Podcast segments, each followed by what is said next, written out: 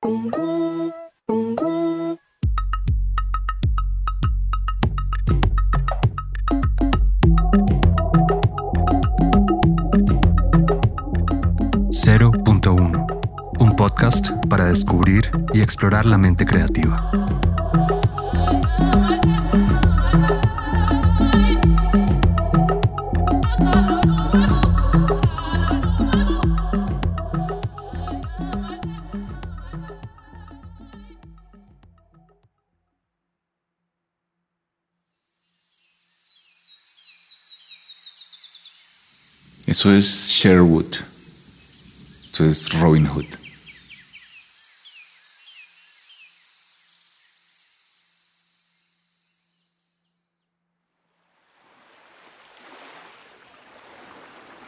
Esto es un boga en el Magdalena. Aunque no, nada. Es alguien caminando descalzo por la playa.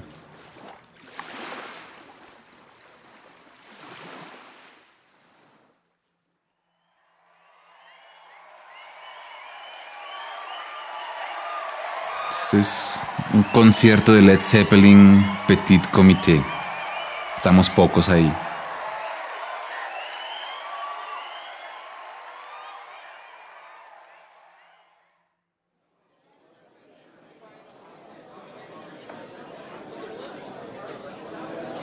Son los sonidos que ya se fueron, los que nos ahuyentó la pandemia.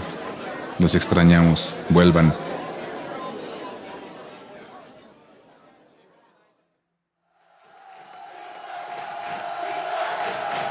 Por supuesto, el glorioso Independiente Santa Fe.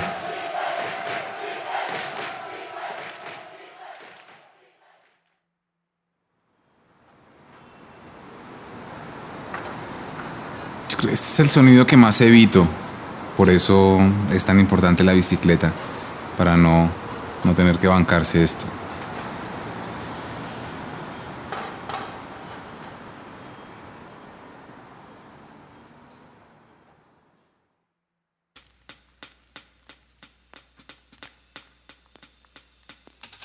Yo soy fotógrafo bogotano, trabajo tres líneas de la fotografía, es el fotoreportaje, los retratos y la fotografía deportiva principalmente.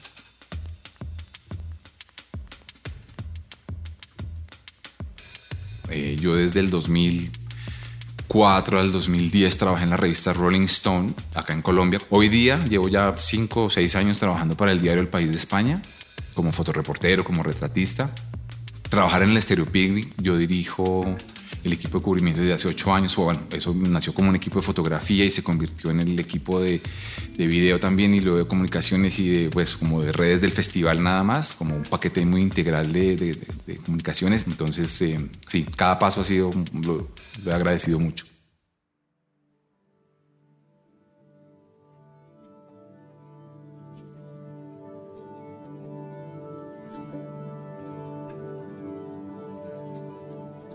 Cuando yo era muy niño, un tío eh, en su época de universitario cogió la fotografía como hobby, entonces improvisaba un cuarto oscuro en la casa de mis abuelos y él tenía una cámara maravillosa, una Canon que en los paseos de la familia, cuando él la llevaba, a mí me gustaba solamente agarrarla, no era que no se, se, me permitiera obturar, sino que no era capaz de hacerlo, sentía que eso no era mío, pero me acuerdo que cuando yo me llevaba la cámara al ojo y veía lo que se ve a través del lente que tuviera puesto, yo sentía cosas distintas en el cuerpo, literalmente.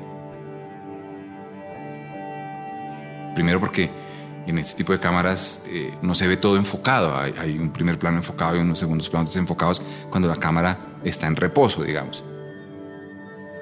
Para mí esa sensación como de ese cambio de las dimensiones, de las perspectivas, de las compresiones según los lentes, me producían como cosas muy, muy físicas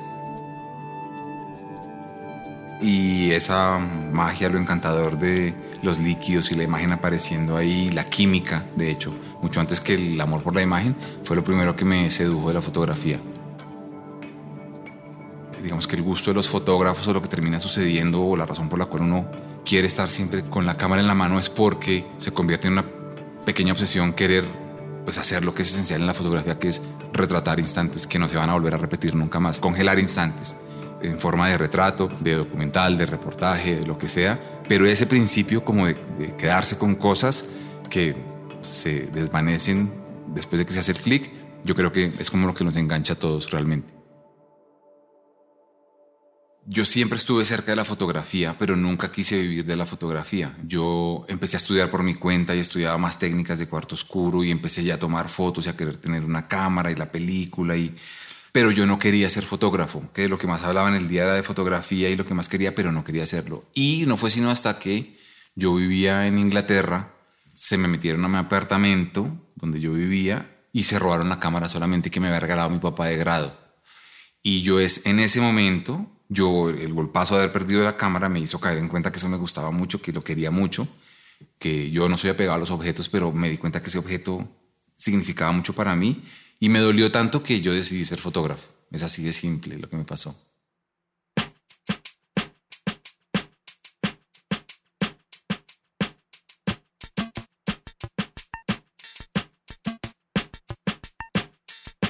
Luz. Sombra. Equipo. Equipo. Crónica. De lo que vivo. Retrato. Lo que no me dejo hacer. Música. Es todo.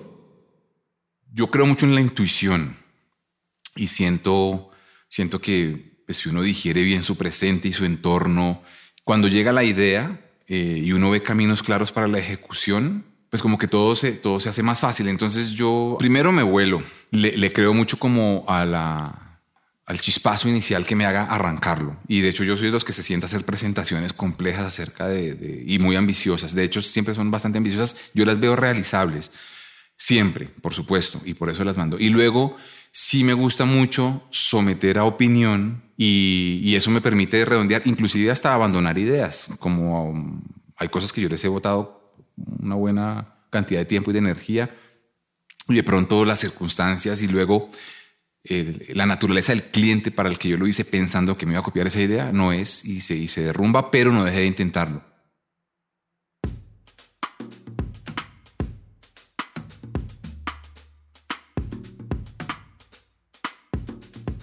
Esto es como eterno. Yo, yo creo que el buen trabajo siempre triunfa, ¿no? Y sobre todo en el mediano y en el, largo plazo. Yo, yo doy clases, yo, también enseño y le digo a mis alumnos mucho como que es finalmente el paso del tiempo, una carrera. Yo, yo digo que una carrera son mínimo 10 años, de que uno se cayó, se levantó, se reventó, mejoró, se enamoraron de uno, se desenamoraron de uno, porque en la fotografía pasa mucho eso, los medios, las revistas, se enamoran de uno un rato, luego se desenamoran. Pero si uno después de 20 años todavía le suena el teléfono y un buen cliente le dice te necesito a ti, pues bueno, eso habla bien de uno y hacia allá hay que dirigirse. Entonces, pensar como que sostenerse es difícil, entonces eh, el buen trabajo sí se sostiene, entonces pienso debe mantener vivo como el espíritu y la calidad y el nivel del trabajo individual o en equipo. Yo soy bastante nerd, yo me, yo me defino, me, escribo así. Yo me acuerdo que a mí había, había veces en las revistas Ojo cuando me daban especiales conceptuales, que eran unos especiales como de, de pequeñas crónicas de vivencias de personajes reales que yo tenía que conceptualizar en fotos. Me acuerdo que alguna vez me, dieron uno sobre enfermedades, cómo era sufrir sobre enfermedades además rarísimas. Y yo me acuerdo irme a la Luis Ángel Arango a meterme horas enteras a averiguar sobre esas enfermedades para ver si eso me daba ideas de fotos. Yo sí busco eh, informarme demasiado acerca de lo que voy a hacer, qué, qué existe ya sobre el tema. Entonces, sí se ha vuelto para mí, o bueno, siempre lo ha sido, pero cada vez más importante como las, fases de investigación, las fases de, bueno, en muchos de mis proyectos de fact-checking, porque, porque también tengo una, una, cosa con contar verdades, como que eso que dije, publiqué o hice es, es, es real, que a veces raya un poco en lo obsesivo. No sé, eh, eh sí, le, pongo mucha atención a, al estudio y a todo lo, como a, a las bases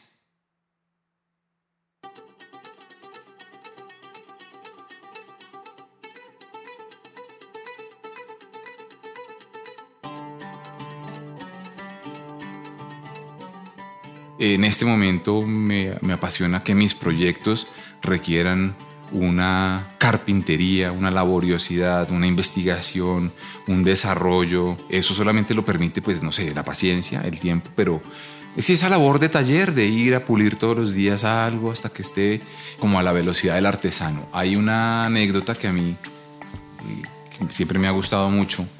Eh, Alexander Calder, que es este gran artista, muy, muy, muy grande eh, y maravilloso y muy versátil. Alguna vez van a entrevistarlo a su taller, ya muy viejo él, y el periodista le hace esta pregunta, esta pseudo pregunta así toda pila de, que, pues como cuando sabe un artista que terminó su obra, ¿no? Cuando es la última pincelada, cuando es el último golpe del cincel, cuando es, no, pero eso, eso es un cliché también. Entonces él le pregunta, entonces le dice, en inglés le dice, when do you know you have finished? Y Calder se queda mirando, de verdad, se queda pensando el viejito y dice, when it's dinner time. Y eso es lo que yo pienso, que eso es el verdadero oficio. Es como yo lo hago porque me gusta hasta que está pulido y lo entrego. Entonces, Mm, mm, me gusta ver con más mística lo que hago.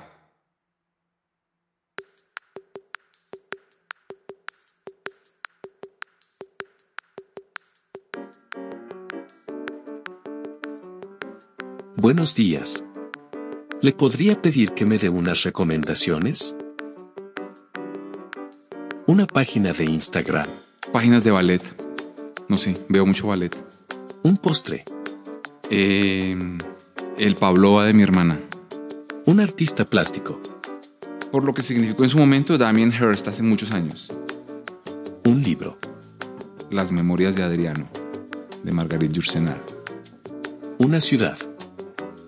Madrid. Una película. Eh, American Beauty. Un trago. Ron. Una serie.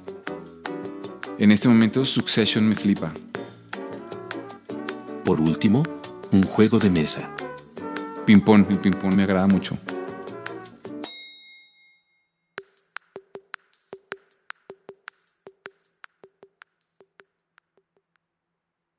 Si yo fuera futbolista, bueno, cuando lo fui, yo me vendería como un buen ambidiestro. Yo podría ser buen carrilero derecho, carrilero izquierdo, era buen pivot porque sí me gusta pensar que la versatilidad ayuda muchísimo, ¿no? Como que aprender un poquito de otras cosas, dominar otras técnicas, otras artes, hacen que, que las cosas se, faciliten un montón. Entonces, me pasa muchísimo que eh, estoy muy pendiente de que cualquier traba que se me se aparezca en mi trabajo, yo la pueda convertir como en una especie de fortaleza o un escalón para, o tomarla como un aviso de que hay que darle un giro. Me pasó una vez con Alfredo Molano haciendo una historia sobre el hombre más rico en el pueblo más pobre de Colombia, se llamaba la historia. Y nos mandaron a un pueblo que se llama Paimado en el Chocó, en donde según el DANE es el pueblo más pobre de Colombia. Y llegamos a buscar al hombre más rico del pueblo. La, nota de entrada, pues como que tenía, sonaba simpática. Y cuando empezamos a preguntar que quién era el hombre más rico del pueblo, todos decían, pues a ver, el más rico debe ser el de la tienda, calculo yo, ¿no? Y nos fuimos a donde la tienda y resulta que el señor de la tienda tenía, a ver, un estanco ahí de víveres y cosas. Había sido el profesor de muchas generaciones, lleva como unas 10 generaciones, bueno, 5 generaciones, perdón, siendo profesor. Y entonces nos dijo, no, muchachos, ¿cómo van a hacer esto? ¿No? Como me van a poner a mí en una zona donde hay guerrilla, paramilitares, minería ilegal, como un hombre rico y no sé qué. Y me acuerdo que llamamos a la revista y dijimos, dijimos con Molano como hermano, esa la historia. Y terminamos haciendo una historia muy bonita que se llamó La pobreza dorada de Paimado, porque además nos dimos cuenta que no eran pobres que recibían regalías por el paso de la minería, que batequeaban en el río y sacaban oro, eh, vivían de cierta agricultura, estaban mejor que muchos. Entonces yo siempre estoy alerta de, hacia, hacia dónde brinca la de liebre y qué ventanas, qué puertas, qué posibilidades se abren cuando las dificultades aparecen. Y eso es la creatividad y es las ganas de querer darle el giro a las cosas o, de no, darse por vencido, la capacidad de improvisar y de, y de ser creativo en ese proceso, en ese paso, es definitiva. Yo creo que éxito es poder en lo de uno hacer lo que a uno se le dé la gana, que le paguen por eso y se lo publiquen o se lo usen, se lo disfruten. Una buena manera de decirlo también es éxito es la posibilidad de salirse con la suya. Y eso solamente lo logra el buen trabajo y el tener claro que lo que uno propone más allá de lo que lo diferencia de los demás es comprensible y, es digerible por la gente que se lo encarga a uno y, los llena de satisfacción y les funciona. Y la curiosidad despierta toda hora y convertir cada anécdota, cada frase, cada método de trabajo que uno vea de los demás, los que trabajan alrededor de uno, son pues como alimento importante para poder nutrir una buena idea y, si es ambiciosa y con más gente, pues nada, pues lograr un buen trabajo en equipo.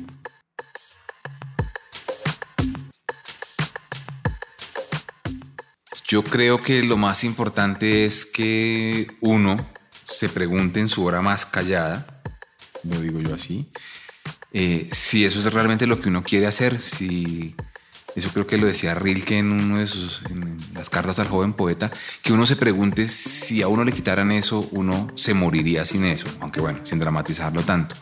Pero sí preguntarse profundamente si yo quiero vivir de esto, si esto es lo que me lo, lo que yo cuando lo hago se me pasan las horas y no me entero y no me da hambre y no me da sueño, preguntárselo para saber si es o, no es.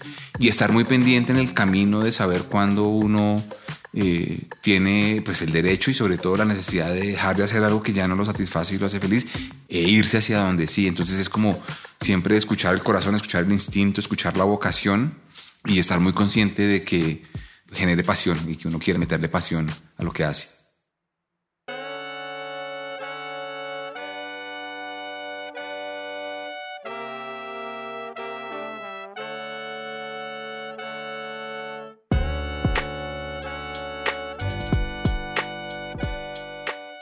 Camilo Rosso es fotógrafo bogotano con más de 20 años de carrera, cubriendo fotoreportaje, retratos, fotografía deportiva, documental y publicitaria.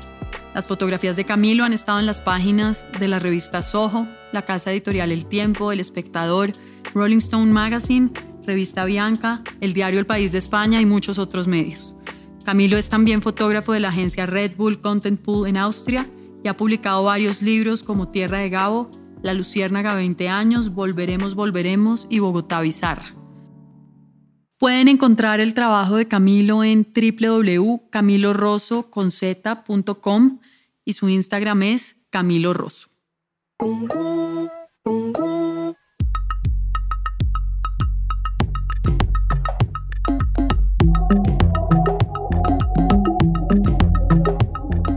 Cero